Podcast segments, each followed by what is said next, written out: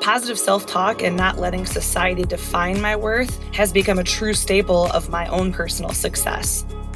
There's something in that healing process that, oh man, you can't even put words on what it does for your psyche, not to mention that you can use your testimony to help others. Listen, yeah, I'm flawed, but I love it. I accept it. I own it. And if you don't like it, that's okay being a trailblazer for your own life and what you stand for will inspire more people than you could ever imagine.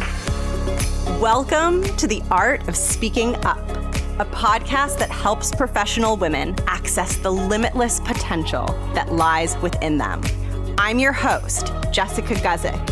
And my mission is to help you find that spark inside you that has the power to transform your career in ways you may not have thought possible. I'm so excited that you're here. And now, on to the show.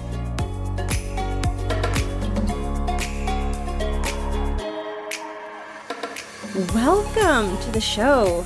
Thank you so much for tuning in. My name is Jess. I'm the host of this podcast. I'm a working woman in the nine to five world, and on nights and weekends, I'm the creator of this show. And I have been really excited to share this conversation with you for so many reasons. One of the reasons that I've really been looking forward to you hearing this is because when it comes to women achieving great things and advancing in their careers. I believe that we all have this potential within us to get past whatever is difficult and whatever we're struggling with and to get into this optimal state. And sometimes when you're struggling or things are difficult, you might think that you can't do something and you might have this perceived limitation to what you are able to accomplish. But I believe that there is something inside of us, this limitless well of peace and inner strength and inspiration that when we tap into that and when you tap into that, the limits that you may perceive exist for you can actually be eliminated. And you may find that you're able to do things and achieve things that surpass what you might have thought. And it was such a joy to interview today's guest, Ashlee, because so much of her career and so much of what she shares in this episode is all about how she taps into her inner reserve of peace and strength to achieve really difficult and really courageous things. As you're going to hear, Ashlee has spent a good chunk of her career in the Coast Guard, which she talks more about and explains more about what that looked like. And she is also the author of the book, The Hurricane Within, which is an incredible story about her life, about her time in the Coast Guard, and about her involvement doing Coast Guard rescues in the thick of Hurricane Harvey. And in this conversation, we cover a lot of stuff. We really go like up and down the spectrum of topics I love. But so much of what we talk about comes back to how Ashlee has learned to cultivate and tap into strength. And I know that so many of the women who listen to this show are trying to do that and trying to figure out how you get to your next level or how you access strength and courage during these moments that are really challenging for you.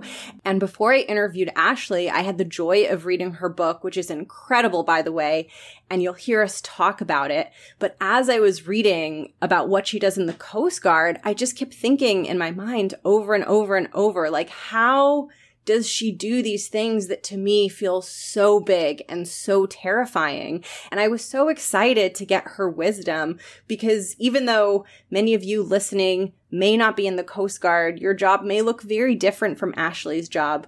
I think a shared experience that many of us have had is being in a moment, a moment where we're feeling challenged, a moment where we're feeling stretched, a moment where we're feeling afraid, and really being presented with the choice in that moment of how we want to show up. And I believe that we have so much power if we are patient, if we are self loving, if we are committed We have so much power to make new choices about how to show up in these difficult situations. And I loved hearing what Ashlee has learned through her process of doing that throughout her career in the Coast Guard and throughout some of her life experiences. I am so excited for you to meet her. And with that, I'm going to cut into our conversation and I hope you enjoy it. My name is Ashlee Leppert. I am a recent veteran of the United States Coast Guard. I was an avionics electrical technician for about 14 years, and I am also a new author, and I wrote my um, memoir called The Hurricane Within. I'm so, so, so excited to dig into your experiences. And can you take us back to when you first had a thought of, oh, I should join the Coast Guard or I want to join the Coast Guard?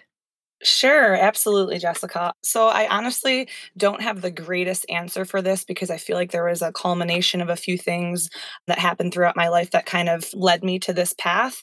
But one of the main things is I always loved the water. I was on the swim team for quite a long time. And I also knew that I wanted to serve and join the military. I just didn't know quite what capacity. And then shortly after my high school graduation, one of my best friends, Nash, unfortunately was killed in a boating accident so that kind of just made me it kind of sparked something inside me even more to want to help people and be on the water doing you know rescues and stuff like that so and I think many people may not necessarily be familiar with the Coast Guard. So, just to level set, would you be able to give a really high level overview of what the Coast Guard does and what it means to be in the Coast Guard, you know, in the position that you were in? Absolutely. So the Coast Guard is kind of one of those forgotten branches of the military, I think. It's because we do so much work kind of behind the scenes in our home front as opposed to being over fighting wars and things like that. But it's a it's a multi-agency or excuse me, multi-mission agency that revolves around search and rescue, law enforcement, maritime safety, uh, waterways security and patrols. So there's just we're kind of like the jack of all trades, truthfully. But for me specifically, I was in aviation. Um, so we did a lot of search and rescue and kind of just did a lot of training to keep our boaters safety and um, just to keep people safe on the water and be there at the call if need be if they were in trouble. Fantastic. And hopefully, people listening will get a chance to read your book. Your stories are incredible. And one of the things that was so interesting for me to learn is just all of the conditions that you have to endure and what it's like to be on a search and rescue mission. And for someone who's less familiar with that, I would love for you to share, you know, what what a search and rescue mission could mean, what types of conditions you have to endure so that people can really begin to understand how heroic you truly are and and we'll unpeel that as we go through the interview, but I wanted to start there. So, the best way I kind of uh, describe people what my job was as an aviation search and rescue individual. Um, pretty much, we are on call as if, you know, we're firefighters or people at the hospital. We're kind of just standing by for a circumstance to arise where someone needs our help. So we typically stand 24 hour shifts, and then we have a ready crew standing by. So that consists of a pilot, a co pilot, the flight mechanic, which is what I was, and then a rescue swimmer. So typically, we just are there on call. We'll get the phone call, which would sound the alarms throughout the whole hangar. So once we hear that alarm, Ed is like an instant, okay, here we go. So we run out, we get our flight suit and our flight gear, and we get all ready to go. We inspect the aircraft, and we're in the helicopter airborne in typically less than, I would say, 10, 15 minutes because we know that somebody's out there needing us. So we get the engine started, we take off, and there's a lot of radio calls giving us direction and where we're headed to. And then it is a very big talking point where we say, okay, this is what we're going to encounter. How are we going to rescue these people? What is the safest course of action? We're looking at winds, we're looking at our fuel state. There is a lot of different check marks and safety precautions that we that we take. And then at that point, it's like, okay, we're we're using our visuals and our different equipments to be able to actually search for the people. And then we go through and I lower the hoist down and lower the rescue swimmer. And it's a whole lot of hovering and talking on the radios and conning people in position. And so it's it's quite a chaotic evolution. So, but again, the ultimate goal is to bring these people home that are in our that are in trouble. And if we can do that, then it's a job well done. when you talked about that, it reminded me about, you know, when you talked in your story about how you kind of have this switch in your mind that you turn on and off. And as soon as you get called and as soon as you know you know that there's someone that needs rescuing or there's something like this happening you kind of just get into a zone can you say more about that because i think that's really interesting and relevant to a lot of people uh, who are you know maybe not in the coast guard but in a high performing type of profession Yes, I think for me, the one word to kind of encompass that training is just adaptability. You know, from the very beginning in boot camp, us military members are taught, um, you know, to adapt and overcome. And in aviation specifically, we do a risk versus gain model, and we do, you know, assess and say, hey, is this risk that we're taking, whether it be flying in bad weather or, you know, going out very offshore for a long distance? You know, we say, hey, is this risk worth the, the gain of possibly saving somebody's life? Which the answer is always yes. You know, if we were trained to take those risks to be able to save a life, so, in my personal adaptability and having the ability to compartmentalize in the face of dangers is just a combination of my military training and, and, my foundation of my personal faith as a Christian, too, to help me have that peace, knowing that I'm grounded in the understanding of my purpose. And there's an undeniable peace and calm that comes along with having that. That's so interesting. You went straight into something that I was planning on asking you about later that also really fascinated me about you and your story and your book, which is just that, you know, that peace that you are able to tap into and the way that you're sort of able to guide yourself to where you need to be in a certain moment is so fascinating because the situations you're in are so high pressure and scary. And the contrast between those two things and like your ability to cultivate that inside was so fascinating to me. Do you feel like that's something that people can learn to do? Like, do you feel like this is a universal skill of tapping into something greater, deeper, more peaceful when you know when things around feel feel so intense or scary absolutely you know i just i feel like for me there there's just this this ability to face the fear of whatever the unknown is for that search and rescue case. And you know for me personally uh, like i said that peace that i have found through my faith and and trusting that god has a bigger plan for what i'm doing that truthfully just fuels my personal peace. Now, of course, I'm not going to sit here and say I'm not terrified at times or I'm not scared or, you know, man, today might be, be the day that I don't come home. You know, of course, all those thoughts as, you know, a, a human are natural. But again, I just, I'm very much grounded in the fact that I know that we are all on this earth for a purpose. And, you know, my purpose is to bring glory to God in what I do. And what better way to do that than saving people? I mean, it's just, it's such a, it's to me, it's an, an honor and a blessing. Yes. Oh my gosh. It it's so incredible to hear your perspectives on that. And I often ask guests about early careers and sort of that initial entrance into their career path, which I think sometimes can be difficult. Were you always able to sort of cultivate that balance and kind of give yourself that inner sense of safety and faith? Or did you have moments in the beginning where you felt like a little bit shaken or a little bit rocky entering into this, you know, this new line of work that you do or that you were doing? Oh, for sure. I think just like with anything, the more you train to do something, it becomes just robotic like and just a natural reaction. So, in Coast Guard, specifically aviation, we do a ton of training to prepare for these types of circumstances. And we go out there and we do hoist training with boats and we have annual tests and all these requirements. So, it almost is like when you go out there, it's just something switches and you're just a robot doing exactly what you had trained to do. And then that coupled with the peace that I had from just knowing that I'm out there doing such a wonderful thing to save people, it really is just a comforting kind of peace that it's it's really hard to put into words almost.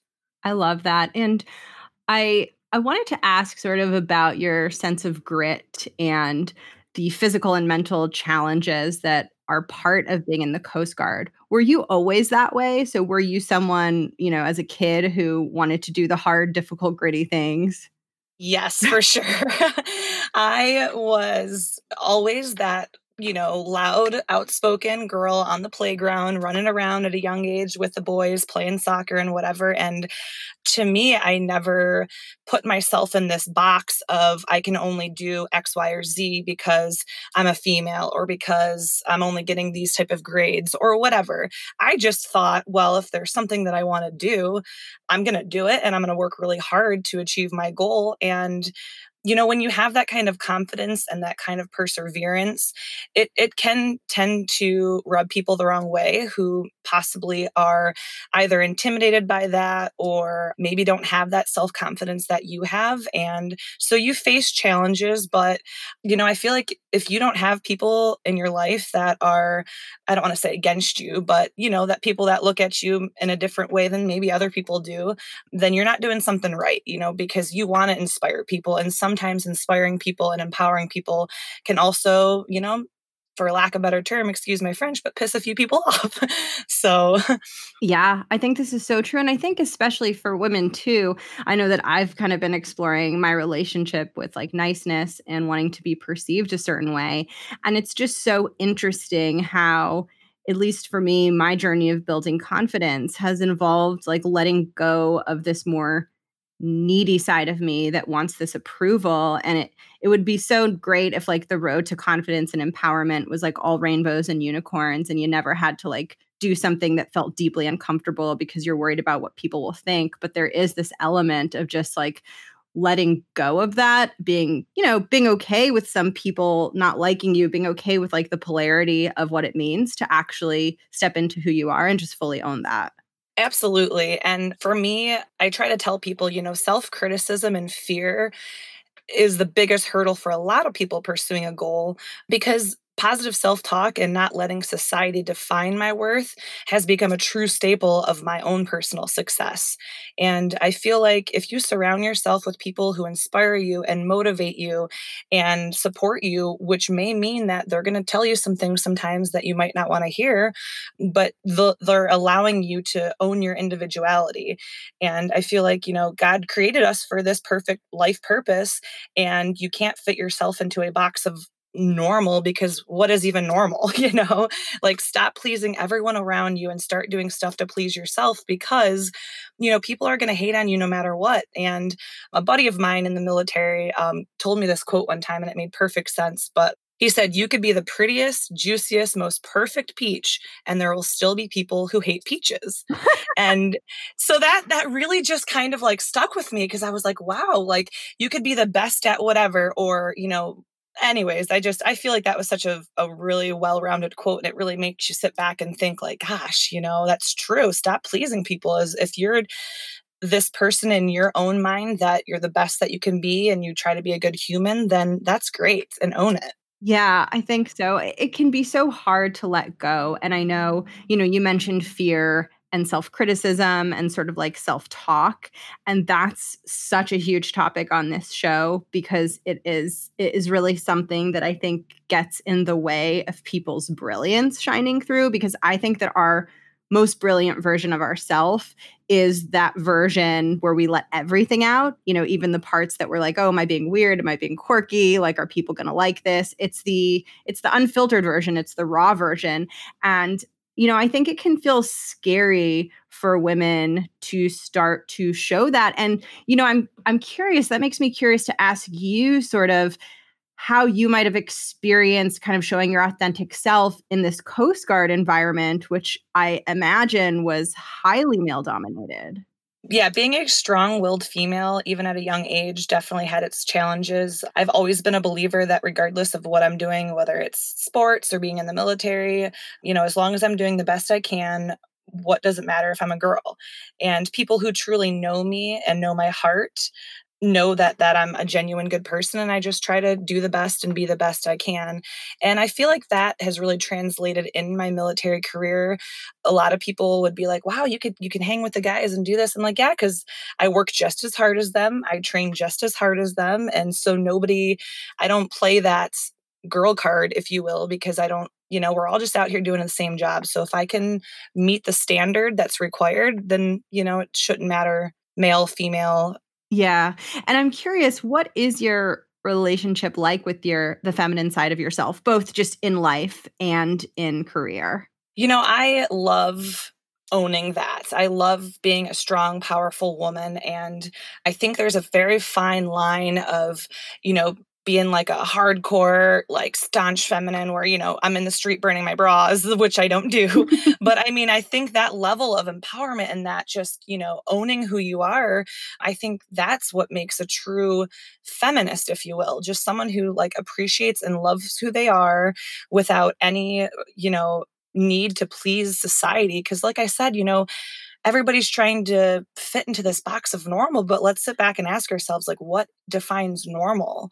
And i think if we all just kind of had that perspective and just really owned who we are because hey god doesn't make any mistakes and he made you perfect and just own it and that's how i try to live day to day. Mm. and were there any women in the coast guard that you particularly looked up to? I'm curious why and sort of what traits they had Absolutely. I mean, there is a handful of very, very strong female leadership in my early days of being in the Coast Guard. And I always took from them a lead by example characteristic. And I appreciated that because these were strong, powerful women in leadership positions that would still be out there and have no problem, you know, sweeping the hangar deck with me or have no problem, you know, doing kind of the, the lesser, the lesser jobs that nobody really wants to do. But they they led by that example of, hey, yes, I'm powerful in this position and yes, I'm strong and intelligent, but I have also no problem going and doing, you know, a low totem pole job because you want to show the people that are working for you how to work hard for you. Oh, yeah, I love that so much. And I also feel like the willingness to do what needs to get done that really came through in your book and sort of the humility around that and i actually think that that you know makes you and anyone else who's similar such a strong leader because it's like putting your ego aside and just looking at the mission and asking yourself like what is the most helpful thing that you can contribute in the moment Oh, I absolutely agree. Yeah. I mean, being adaptable in your situation and being able to provide your strengths because everybody has their strengths and their weaknesses. It's it's finding what your strengths are, capitalizing on that and being able to share that with the people around you in your work environment. And I want to ask you a little bit just like kind of about the monotony and some of the heaviness of what you did. And there was this specific moment in your book where you, you know, and maybe you can share a little bit of context around your Hurricane Harvey search and rescue, but you essentially talked about how you had been on this long like grueling search and rescue then got you know a few hours of sleep and then you know the alarm goes off again for you to start it all over and you're like waking up after this long rescue and you're putting back on your your flight suit from the day before and it's like still cold and wet and like you're going back out for a whole nother day and i don't know when i read that. Well first of all your writing just like literally like puts the person right next to you which made it like so enjoyable to read your book. And that was one of those moments where I really felt that. Like as I was reading that, I was like, oh my gosh, I'm pu- I'm putting on the wetsuit. Like I, I feel it. I feel like I'm right there with her. and I guess what I wondered most is like like a moment like that where like you're tired and there's so much going on. It's like, what is going through your head in that moment? And how do you not fall down kind of like a spiral of like, oh my gosh, I can't, I, I, have to do this again. Oh, absolutely. And first, before I answer, I just I have to say that I had a handful of really, really amazing people that helped help me tell my story. You know, I had a couple editors, and my friend Katie did a great job with bringing her personal Coast Guard experience into helping me with the stories. But you know, anytime anybody writes a book, it's always a handful of people that help hone it to to its perfect spot that it is right now. So I'm very thankful for them. But to answer your question, you know, I I was just thinking back to um, the hurricane rescues and stuff, and I can just still feel like my, as I sit here today and talk to you, I can still sense all of the emotions, a great deal of what I was feeling and what I was seeing. And, you know, the only, aside from adrenaline, I think that was my main source of life throughout those days is just pure adrenaline. But you know, when I went out there, I was very acutely aware of what I was going to encounter. And I think we all were for the most part.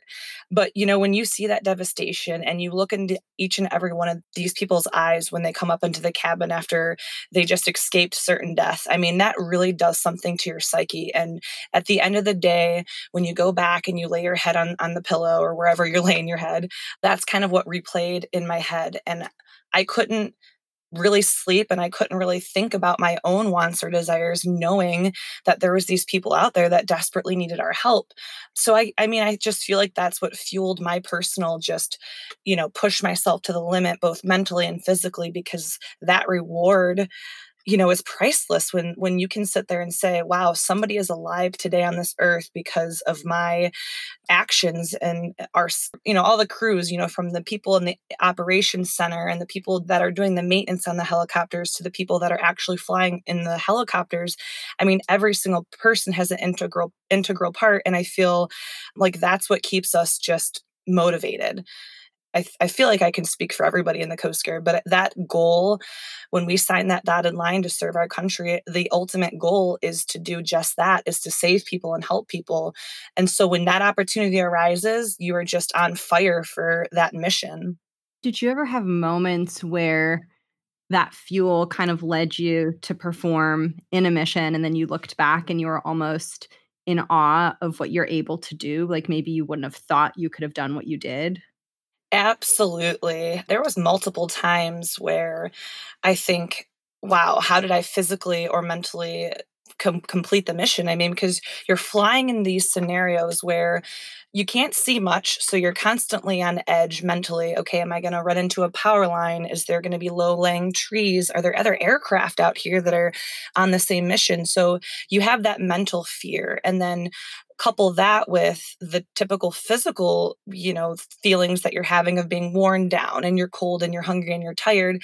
And then for me as you read i was also dealing with um, an underlying autoimmune disease that i wasn't quite sure what was happening to me as well. So there was definitely times multiple times throughout my flights where i felt that. But again i just reminded myself that i was out here serving a bigger purpose and that you know i had god's peace protecting me and and i knew that he would make sure that we all got home, and he did.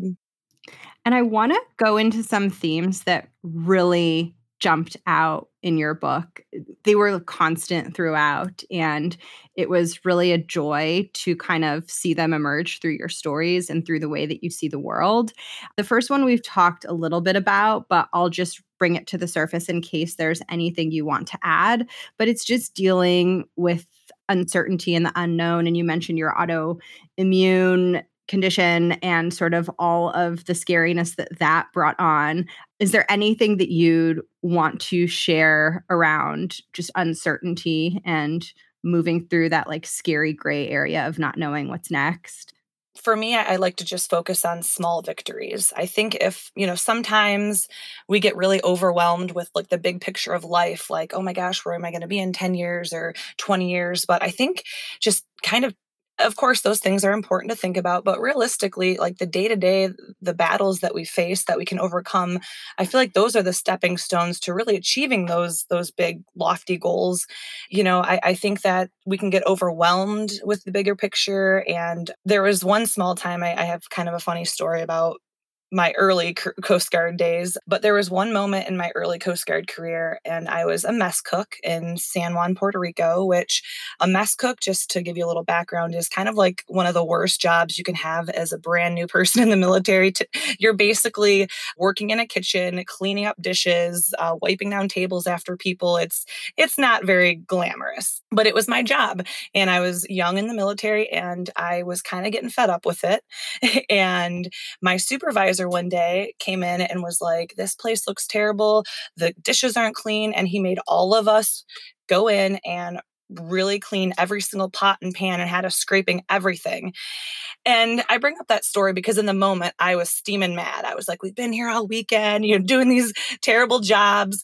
But I look back and in that that really did shape me and that reminded me that yes this is a small job in the grand scheme. It's not very glorious. It's not something that everybody loves to do but you have to have integrity and integrity is doing the right thing when nobody else is around. So that that that really helped me at an early age and an early in my career to realize that no matter what job how big or how small i wanted to focus on that small victory doing it right and doing it good and that really sets a foundation for the bigger things like flying around in a hurricane and saving people It's true. And I, I think sometimes those big things that we want in our lives, they they can feel unattainable. And I think our brains really forget that even the biggest thing is just made up of a million tiny things. And I think it's also kind of a relief in the sense that a lot of a lot of the women who listen to this show are on this journey of building and finding confidence. And I think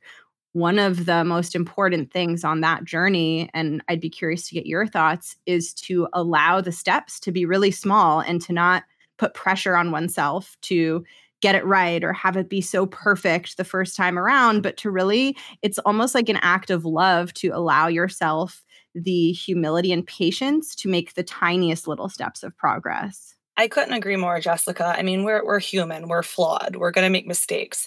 It's bouncing back from them, and you know, just like you read in my book. I mean, I had a lot of adversity. I went through a lot of things, and and everybody in their life goes through challenges, whether it be family, personal, health, and I just think that having the confidence and that again i go back to that same word that peace knowing that you can bounce back from it that no one's holding you back from moving forward.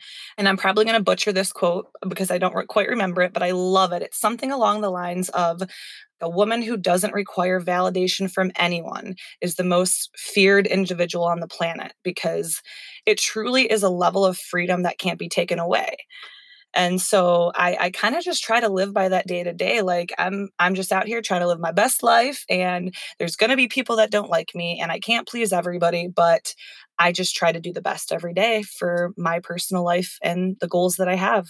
Yeah it's true and it's it's almost sort of eh, when you allow yourself the space to be imperfect and to mess up, it almost goes hand in hand with allowing yourself to not be liked by everyone and making peace with the fact that we are all different and that you know it is okay to not have likability be the most important thing and be running your life. And I, I do think though that getting there like getting to the point where you can detach from needing that approval from everyone like really requires you to get to that place with yourself where you can look at your flaws and you can look at yourself in the mirror and just like be okay and and be at peace in that moment even though you're not exactly who you want to be or where you want to be quite yet Absolutely, 1000%. You know, you talk to any of my friends and they'll tell you that I'm just the loudest, most confident one in the room. And sometimes it's like I don't mean to be like cuz I'm not the most confident person. I have my, you know, self-confidence issues just like any other person on, on this planet. But I just learn, listen, yeah, I'm flawed, but I love it. I accept it. I own it. And if you don't like it, that's okay. Mm. But I'm still going to love me. yeah, I think that that energy is just, you know, first of all, I hope it's contagious. I hope we all catch it from you and from each other.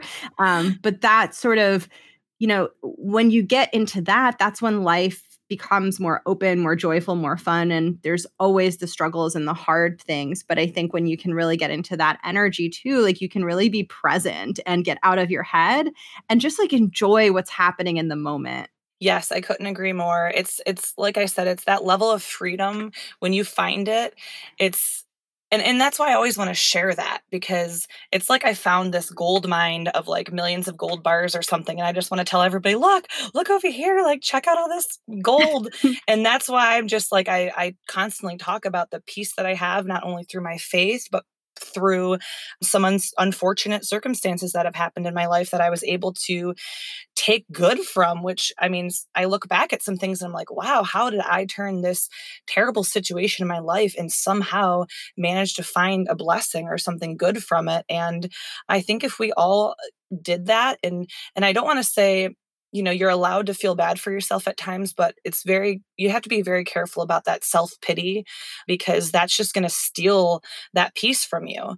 So yeah i just try to live every day with a with a positive attitude and look at the good in everything and everyone yeah, and that self pity, it, it, keeps you in the same place. And I think, you know, maybe sometimes you need to like be in it for a bit and you're like, you're not ready to move. But then there comes a point where it's like you you need to get eh, from like stuckness into movement and you have to like leave that behind in order to make that shift. And what you said just really reminded me of kind of just like your book overall, your story, your writing, the way you talked about taking something difficult that you've experienced and essentially finding the value in it. And I think that this is really important. And I think, you know, as a writer, as someone who told your story, I think that the writing process can almost force us to look at something and actually find the lesson in it. Did you experience that as you were writing your book?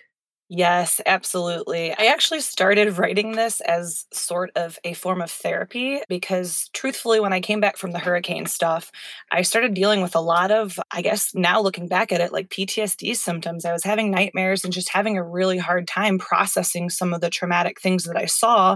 So I, I did. I started going to a counselor, which I see nothing wrong in, in doing. And I think that even you know people that think that they have their life together and all that it w- would still find benefit from going. But anyways yeah i started to just go there and my counselor suggested you know why don't you just start typing up or writing down some of these memories and some of the stuff and help you process it I did and then one day I was meeting up with my friend Katie and and I kind of was telling her about my stories and she just was like, "Oh my gosh, like you need to write a book." And I, at first I kind of laughed it off and I just was like, "Ah, I don't know." And then for some reason I, I just felt like it was pressed upon my heart to share my story, which truthfully was the bravest thing I feel like I've ever done even through the rescues because um, you know, opening your personal life up to somebody um, for judgment is is terrifying, but the positivity and the the wonderful feedback that I've gotten from people like how it's helped them in their life and how they were able to overcome different things by sharing similarities in my story. I mean again, you just can't put a price on that and it really validates all the reasons that I wanted to write this story. Yeah. Oh, your like your whole experience and everything you share is so interesting and fascinating to me. And one thing that I want to highlight for anyone listening who's experiencing some sort of struggle of their own this process that I'm talking about and asking you about of like sort of writing your story and using that as a vehicle to shift your perspective. I feel like you don't writing helps you get there. It really does. It's a powerful medium, but I think that mental shift where you look at something and say like where's the story in this? You know, if my life were a book or a film, like in what way am I the heroine and in what way can I emerge victorious? And I think that that's a really powerful reframe for someone who's in any sort of difficult situation because it just helps you see that you you get to control the future in some ways and you get to make choices and sometimes it's easier to make the empowering choices if you can find meaning in the thing that's really difficult for you Absolutely. And I couldn't agree more. I definitely think that going back to um, when I was mentioning uh, getting back from the hurricane rescues and just not feeling 100% mentally, as a strong woman and as a strong person in general, you know, it takes a lot of humility to say, you know what, I need help. I need to talk to somebody. And that has also become a big passion project of mine is just to to let people know like hey it's okay to not be okay like I mean, eh, to to go to somebody, whether it be a therapist or a friend or somebody, just to talk about things. There's nothing wrong in that. And matter of fact, that that makes you even more brave. I feel to be able to to stand up and say, okay, this might be a little embarrassing, and I feel like I'm strong, and this is not necessarily a trait of somebody who's strong. Well, I'm here to tell you that that is that's not true. That it is the most strongest thing that you could do for yourself and for the people around you in your life to be the best person that you could be potentially. Is we have to deal with some of the harder times in our life so they don't come back to haunt us. It's so fascinating. You know, it's interesting how being strong is like this solid exterior in a way. And I think that's how we think of strength. But the way that I've always thought about it is it's like this solid exterior. And then, like, beneath it, it's really soft and gooey. And I know, eh, you know, I'm curious how it is for for you. I can share my my experience of this, but I am someone who I kind of have kind of like a strong way of being in the world. I can be a little bit intense and I like to I like to not ask for help. I have that tendency for sure and I think like accessing the softer layers, which actually makes the strength so much more real. It, it can feel scary. It can feel vulnerable. It, it, those first few steps going in and kind of looking at that and kind of being gentle with yourself, it feels scarier than being strong. Oh, I couldn't agree more, Jessica. I mean, like I said, I I had for so long, I mean, everything that you read in my book, you know, I never truly dealt with you know those those personal things i went through things with my father things with work. I kind of just was like oh okay let's move on with life. And i think getting back from the hurricane rescues, eh, that kind of for me was like the straw that broke the camel's back, if you will. It was like, okay, I'm dealing with some emotion things that I haven't faced yet. I need to go back, start from the beginning, and really process some things that I've been through. And you're right, that's that soft inner layer, once you break that outer shell and crack into it, it is it's terrifying, but it just it kind of there's something in that healing process that oh man, you can't even put words on what it does for your psyche, not to mention that you can use your testimony to help others. Did it feel kind of unnatural at first? How did you oh, yes. allow yourself that softness? Oh, it's so funny. I um it took me quite a while to really open up to even my like therapist. I would go and he would try to talk to me for so long and I'd be like, "Yep, hey, how how you doing? Yep, I'm good. I'm great. Great today. Yep, things are awesome." And then w- when he finally started like breaking it down and kind of like let's talk about this that and the other i just it came and it came in a flood of just like okay let's talk about it all so but I, I i didn't realize at the time that that's what i needed and it was the best thing ever and getting that off my chest and talking about it, it uh, you know it it it brought it to light, which made it easier for me to look at and work through. And I love it too because I think when we acknowledge that everything you're speaking about is part of the strengthening process, it also allows us to have a more well rounded definition of strength, which includes the hardness and also makes room for the softness. And I know, you know, a lot of women, I can speak to my experience, and some women who listen to the show are super ambitious, maybe in a work environment where their femininity isn't the norm and they kind of feel like that they feel like strength looks like that hard way only and they're trying to find that balance between the two and i think that as women it's so important for us to have permission to access the softness to use our femininity to kind of allow all parts of ourselves to be part of, you know, that strong version of ourselves that we're trying to become. Yes, definitely. I mean, I think another key factor in conjunction with what you just said is setting up those like healthy boundaries. I, I, feel like that's like such a cliche word, but healthy boundaries are are huge in letting people know, hey, yes, I'm strong. I'm I'm there to help you. I'm caring, but here are my boundaries and you know i'm not going to allow myself to be disrespected or take advantage of or be looked at as weak or whatever the case may be because i have self-worth. And when you have that self-worth and that understanding of i know that i'm a great person and i want to help other people and be strong but i have these personal boundaries that require respect from other people. And so it's it's kind of um a two part for me of like you said being very strong but also showing people that I can be weak and tender and sweet and and be there for you but that doesn't take away from my strength it actually adds more strength to my character and and who I am as a person.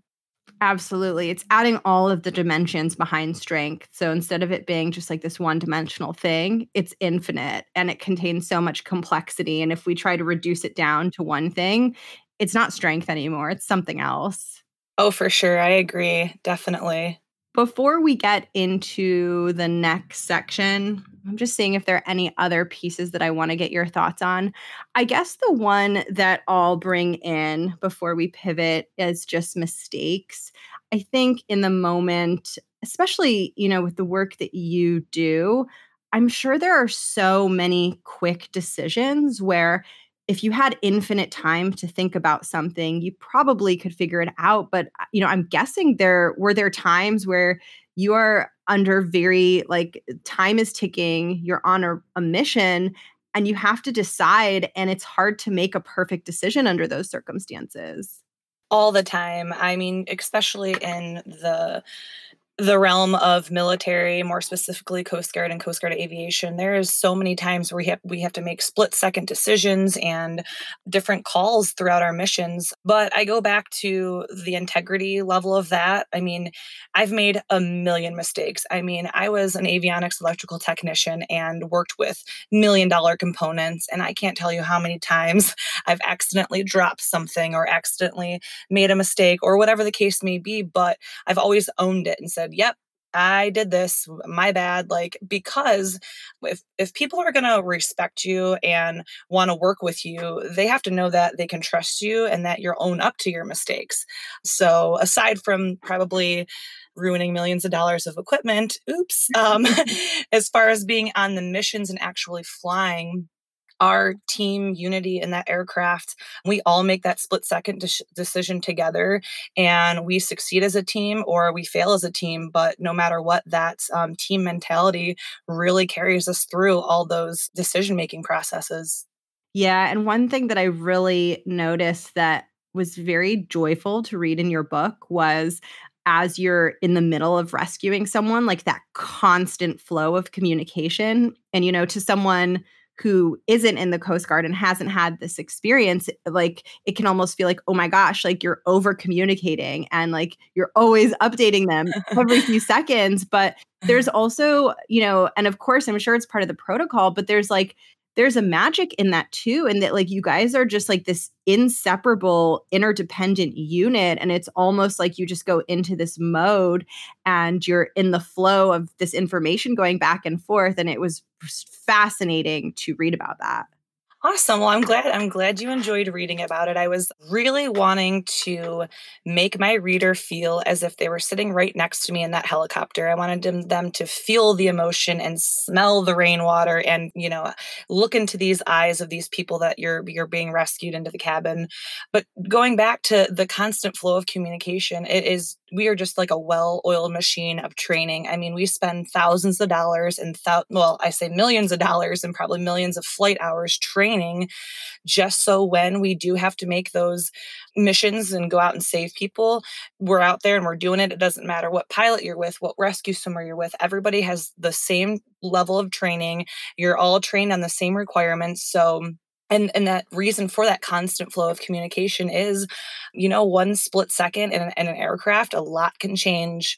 And so that constant flow of as a flight mechanic letting my pilots know hey your position's good or you know easy forward right 20 or whatever because you know gusts of wind and different variables i mean things definitely do change rather quickly. So it's just it's important to keep that line of communication going so everybody's on the same page and there's no surprises did your patience become deeper and more stretched through all of that training and those experiences? 100%. I feel like anybody who talks to me will tell you that I'm like dramatic with my arms and I'm very like all over the place and loud. But in that helicopter, it's like a flip of a switch and I just go and I I center myself back to that place of peace again and it is just a smooth flow of communication and you have to be you know bold concise and because pretty much everybody's life in that aircraft depends on it so you kind of have to be able to flip that switch. Yeah and i guess the last piece on this that i wanted to ask you about is sort of decisiveness and just allowing yourself to make a clear choice in the moment is that something that you had to train to like quiet down the voice that was like oh like what if you choose the wrong thing? Or have you always been someone who can kind of go into a situation and say i feel i trust my instincts. I feel good about doing this. I'm not going to second guess it Yes, I think I'm the latter. I, I, think that just about in any situation, people can talk themselves in and out of just about anything. So, what I've learned, and, and in conjunction with my training in aviation, is that if you make a decision, be bold in it and hope it's the right thing. And it's kind of like, what is that saying? It's like, ask questions later kind of thing where it's just you get into it you make a decision and also the beauty about being in a crew where we're all just in it together and talking is that no one person really makes all the decisions. Like if i'm getting ready to deploy my swimmer down to the water and we're trying to figure out how to rescue an individual you know it's not just me making all the decisions and it's not just my rescue swimmer or my pilot. We're having a very in-depth conversation. So there's there's definitely um a piece involved with that too like hey we're all in this we're all on the same page and we just go out and and get it done. What does the kind of post-mortem process look like after a mission is completed to kind of figure out like okay what was working and what were like some of the critical decision points? Is there a process around that? There absolutely is. So typically, the military in general, we're a big fan of briefs and checklists. Okay, that's what we do best. and so before every flight, before every takeoff, before every hoisting evolution, every time we get back from a flight, every single moment you have a checklist and or a brief to talk about the uh, evolution. So um, when we get back from every single quick case, it is required to have a post-flight debrief. And so we go through and we sit there. Okay, did we complete the mission? Did we violate any rules you know was the risk versus or was the gain outweighing the risk and and we just have a, a, very in-depth real raw conversation. We take our you know our rank and our rate off of the table and we all just talk as as a little aircraft family if you will and we're just real with one another and we we learn a lot from those both good and bad outcomes. Each time we just get better and better at like okay hey last time we did this and it worked out well. Let's see if we can do it again. It opens up a line of communication to help facilitate better rescues in the future. And when you mentioned taking everyone's ranking off the table, is that just kind of like a mindset shift of we're just all going to have an open discussion about this regardless of everybody's ranking? Yes, I'll speak mostly on Coast Guard aviation. I know the boat world may be a little bit different, but in Coast Guard aviation, I mean, we're all flying in this aircraft that if any of us were to make a mistake that we're all we're all doomed. so with that being said, we can't facilitate an environment in the aircraft where we're, oh, I'm scared to speak up because I'm a brand new person and this is a commander who has, you know, thousands of flight hours. That kind of has to be off the table in order for people to feel comfortable and speak up in the event that they see something that's wrong or potentially dangerous. So, Coast Guard Aviation definitely tries to not look at ranking as much as hey you're a person your life is in this aircraft we're all on the mission let's be a team let's be a family and talk about this together so fascinating. It's it's really interesting how some of your stories are like this intense real world amplification of what happens in my world where the stakes are many many notches lower and yet the dynamics parallel. So it's so it's very fascinating for me to hear you talk about these things and so many women who are listening deeply relate to uh, not having to, you know, not having the courage to speak up in a room where they feel like they're the most junior person in the room. And, uh, you know, I think that there's just something like deeply grounding in hearing you share that perspective from the coast guard where all of you know all of these things are at stake and there's no room for that and it's almost empowering in a way because it's sort of like oh well you know she's got to do it in this situation there's no reason why I can't learn to do that also. For sure. And I, you know, w- with that being said, I think that, you know, translating that into every other prof- profession, I mean, think of how many inventions and how many great role models and leaders at one time were at the bottom of the totem pole and just had the courage to speak up and say, Hey, I have an idea, or Hey, let's try doing something this way. And think of all the amazing things that come from just having that courage, at, you know, to speak up and maybe go against the grain of normal thoughts. And if we had more, leaders in this world instead of sheep. You know think of what a world it could turn into be just a positive one with people that will stand up for the right thing and have new ideas being brought to the table Oh, that yeah, that resonates with me on such a deep level. One of the driving forces for me behind this show was the idea that if there are women out there who are not speaking up or not bringing their full brilliance out, it it means the world is going to miss out on what they could have contributed had they allowed all of that to come out. And I think often it is women who are incredibly talented and brilliant who also struggle with bringing it out. And so it's sort of like I see it as like this untapped potential or almost like this buried treasure of, you know, like we need to focus on unburying this treasure. Otherwise, it's going to be there and we're never going to know. It's never going to shine and we're never going to get to enjoy it.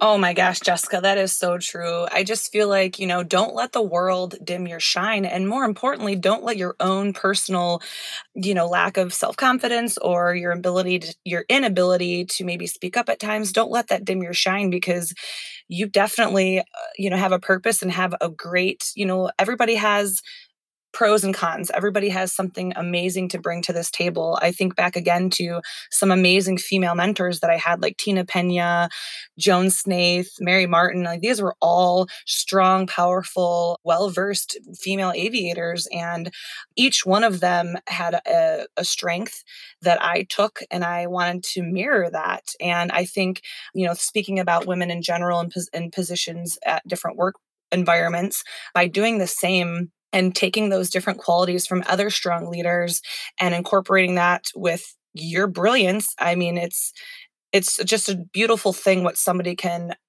unlock with that power of a thought process I totally agree. And I mm-hmm. think in its infancy, when someone is first building the confidence, it requires this little leap of faith, you know, where you're not quite sure yet how you're doing. You haven't really gained momentum building confidence. And it sort of goes back to what you said of like, well, just do one small scary thing because that's going to be the thing that gets the ball rolling.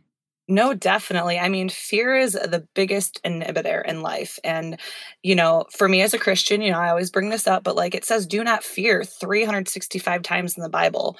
And so every single day, I try to bring that in and just say, what am I afraid of? If I fail, there's going to be a lesson learned, or there's going to be somebody else who will see my mistakes and they'll know not to do it, or whatever the case may be. It's just like, what's the worst that can happen? Don't let fear inhibit you know the amazing potential that you have in your life and that's kind of how i've been able to accomplish these wonderful things is I haven't let that fear, even if I have been afraid. Now, there's a big difference. You can be afraid of things, but just not letting that fear put a roadblock in this potential goal or this potential amazing thing that you could accomplish. Yeah, for sure. And it's almost sometimes like fear is the signpost that you know that there's something good. It's almost like fear is like the sign of where the buried treasure is. So, like when you see it, you know that that thing, there's probably something incredible behind it. Oh, for sure. Oh, I love that. Yeah, it's, it's so fun to hear your perspectives on this. And yeah, it's just like it's a joy and it's it's really empowering for me to listen to. And so I'm excited to, you know, for other women to experience your wisdom and just get to hear about it. And let's talk about your book, which I have started to gush about a little. It was, first of all, I flew through it and it was I, I felt like I was there with you. And I think I told you this already, but there's just something about it where you come off as this heroine and yet I related to you so much. You were so relatable in the way that you wrote about things and explained things. And I loved it. I guess, you know, you shared a little bit about why you decided to write it. Is there anything else you want to share about the artistry behind telling your story or just the experience of creating it and putting it out in the world? Oh, absolutely. So I'll start by saying that I feel like there's still a lot in my book that I, I kind of just breezed the surface, but I really do appreciate you saying that you loved it so much and that it was an easy read because that's really what the goal was is I wanted to at the end of the day, I wanted every reader to pull some portion of my story and have it help them, inspire them, empower them, whatever the case may be. But there's there's no greater reward in sharing your life story when you know that people are being you know empowered by it. I wanted to just reiterate the fact that um, you know you don't have to be some great hero and save people and you know speaking of the word hero i always felt really uncomfortable when people you know spoke about me or about anybody in my crews like oh man you guys are all heroes. It's because you know we don't really look at ourselves like that and one one day my friend Erin told me well you may not think of yourself that way but that's how other people look at you. And i was like well I feel like anybody would go out and just help people if they were in trouble. And she was like, Well, no, like that's just it. Unfortunately, there are people that don't have that courage or whatever to go out and want to to serve like that and it kind of was like a like a jaw-dropping moment for me because I just I didn't realize that that's how people kind of looked at me and i'm just so average and that's again why i wanted to share my stories like hey look you know yes i did these amazing rescues with my crews and i had the honor of going to the presidential state of the union in 2018 and get the get these awards and these accolades which are all great but at the end of the day you know i I put my pants on just one leg of a time like everybody else. So I'm pretty average, I'm pretty normal. And I wanted to utilize that little bit of uh, a platform, if you will, you know, with the hurricane stuff and share my personal stuff and just let people know, like, hey, I'm normal. What you're going through is normal. And I, I hope that it just really inspires and empowers every single person that reads it. I would love to also see a photo of your dog. I think there were one or two in the book, but I just loved how you talked about your dog. She's pretty much the MVP. She's like the main character in the story. Let's be serious. Every time she popped up, I was like, "Yay!" I don't know, it made me happy, and I could feel your love for her, and like just the comfort of coming home to an animal after you know an intense, grueling thing. It's like, what more could you want in that moment? Oh my gosh. Mandy Pants is pretty much the best dog on the planet. I'm just saying.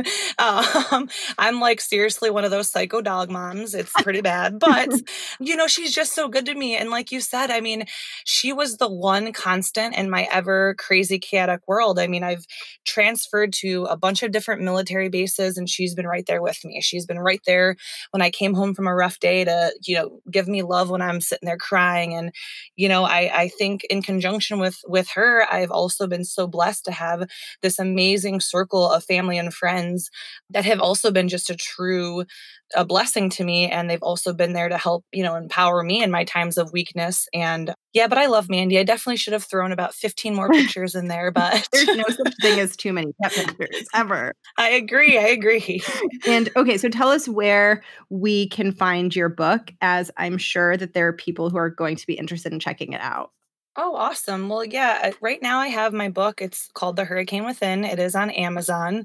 And I have some really cool projects coming up in the future. So I am asking people if they want to know and get the first insider scoop. If they go to my website at www.thehurricanewithin.com and subscribe to the email list, they'll be the first in the know and get some special sneak peek previews of some things. So, um, yeah, Oh, wonderful. And I'll put that information below in the show notes. And I also just wanted to give you a chance to speak to any women who have curiosity around the Coast Guard or any of the related branches. I know, you know, that getting women in there is super important. And so if there's anything that you want to share or talk about, uh, I think we would love to hear. Sure. Yeah. I mean, first of all, I want to thank you so much, Jessica, for having me. It's it's truly been an honor to to answer some questions with you and to talk to all the listeners. This again is just such a, an amazing byproduct of sharing my story. So thank you for that. And I I think that joining the military has been by far one of the greatest decisions that I've ever made in my life.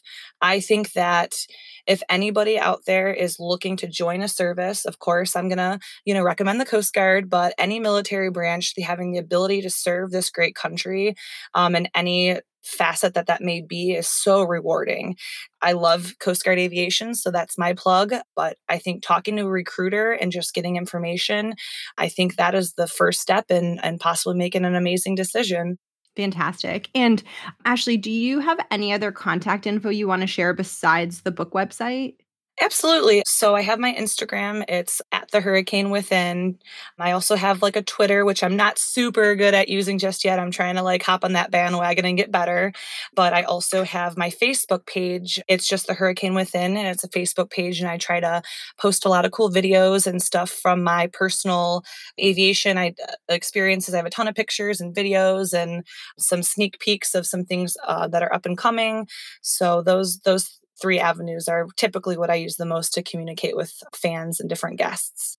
Awesome. And I'm going to put all of your information below so everyone can check out you and check out your book website. And I don't want to give any spoilers for your book or anything, but do you want to share sort of what brought your 14 years to a close and kind of what what the future could look like for you? So, I was diagnosed with a rare autoimmune disease um, shortly after the Hurricane Harvey rescues. I, I was kind of feeling weird for a little little while, and I do kind of talk about that throughout my book, what I was actually experiencing. But with anybody who's had an autoimmune disease, they're very very hard to pinpoint because your symptoms can be all over the place, and it's not a very it's just not something that a lot of people and a lot of doctors know about quite yet. So, anyways, I was diagnosed with myasthenia gravis, which was ultimately the reason I medically retired from the military because it, the medication that you take for aviation is grounding, uh, which means that, you know, we're very stringent with what you can take and be able to fly because we want you to be 100% in alert. So, unfortunately for me, that was something I could no longer do. But the future looks bright. I mean, I feel, you know, thank God I feel good most days. I, I do take my medication and try to work out and eat healthy and all that. But um, yeah, the future is bright. I'm really pushing forward with some new projects under my publishing company that I have, the Mandy Pants Press, um, which is so funny. It's my dog's name. See, I told you I'm a psycho dog mom. I feel um, lady here. so yeah, I just, I'm really focusing my time and energy, my new passion project is really talking about mental health awareness and just sharing my story and, and again hopefully just empowering every reader and moving forward with some other really cool projects that i have in the future so excited and I can't wait to see what they are and what you do next. And you've made it to the closing questions. Thank you for such an incredible conversation. And it's funny because one of the closing questions, it's like I created this question out of this random idea that always comes to my mind and you brought it up which was really interesting. But the idea is just that we have these huge goals in our lives and sometimes you know the most the most effective ways that we move towards those goals are like these tiny moments where we make a different choice or we do the scary thing. And so I've been asking everyone to share a tiny moment that sort of represented that for them, represented them moving towards their visions and dreams and goals. Man, there's been so many really small but yet very significant events in my life that have helped carve the way for this path that I've been on.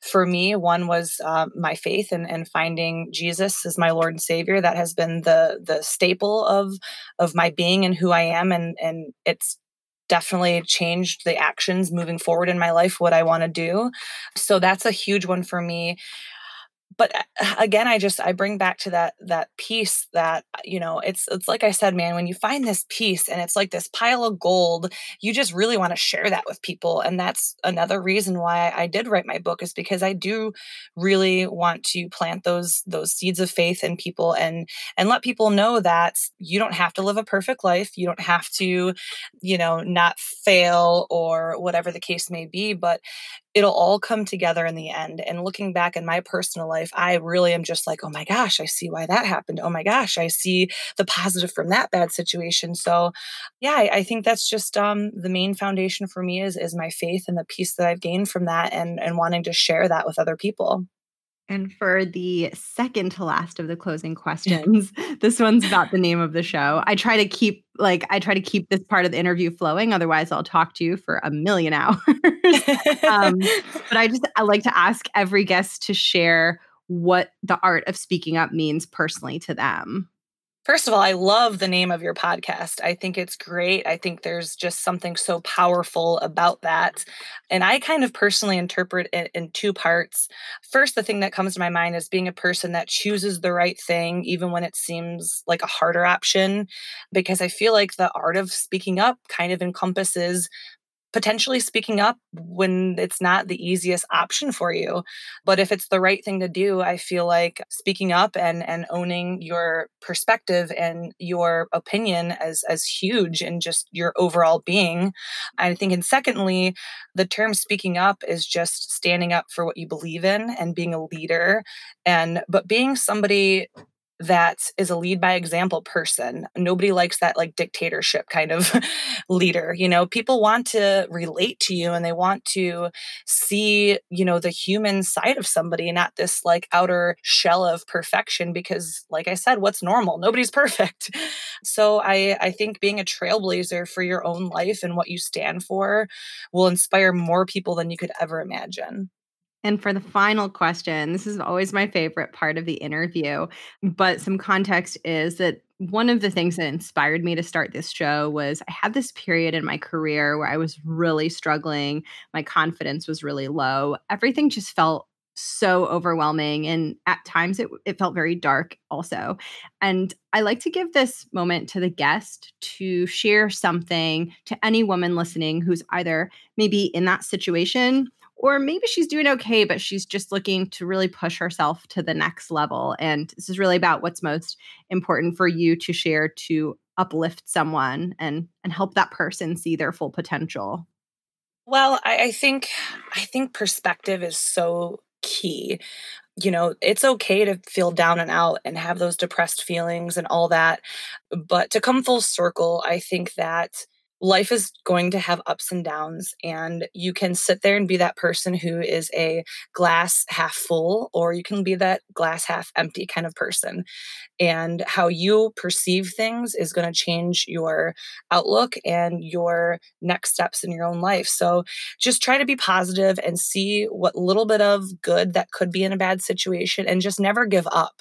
And always know that you can reach out to people if you need somebody to talk to or if you're you're feeling down and out, like that is okay. That's cool. I welcome it. You can reach out to me and email me anytime you want and we'll talk. like just never feel alone and know that there's purpose in the dark days and in the, the great days.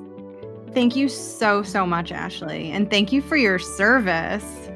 Oh, it's my honor. Thank you for having me. And I hope all the listeners enjoy hearing our conversation today thank you for tuning in.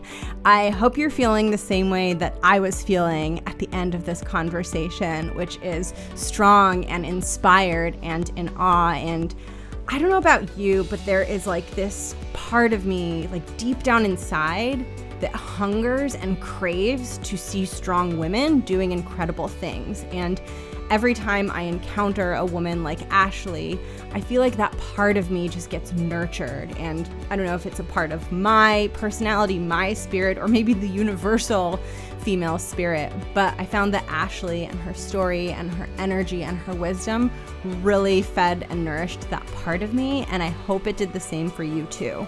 I'm going to link all of Ashlee's information in the show notes in case you want to get her book, which I enjoyed so much. I highly recommend it, especially if you're feeling inspired by her. Her book was so inspirational and it was it was one of those reads where like my whole body and mind was in a different place while I was reading it. it. You know, when you're reading something and you're really engaged and it's like you went into a wormhole to like some other place and then you came back? That's what reading her book was like for me. So if you're feeling curious, I definitely recommend reading her story. And I'll also link her website and her contact information in case you want to check her out or get in touch with her. Special thanks for Ashlee, not just for coming on the show, but for her service and for her time and courage in keeping all of us safe. I'm so in awe of what she does. And that brings me pretty much to the end of this episode. I hope that you're doing well. I would love to hear from you if you want to say hello. I always put my contact information in the show notes. And there's also a section at the bottom of the show notes called free resources, where you can find the private Facebook group for the podcast if you want to connect with other women who listen to the show, who have things in common with you. There's also a link there to my free ebook, which is all about assertiveness and finding your voice. You can find all of that at the very bottom of the show notes. I would love to welcome you into the Facebook group. I would love for you to check out the ebook. It has some great exercises in it to help you find a strong, assertive voice at work.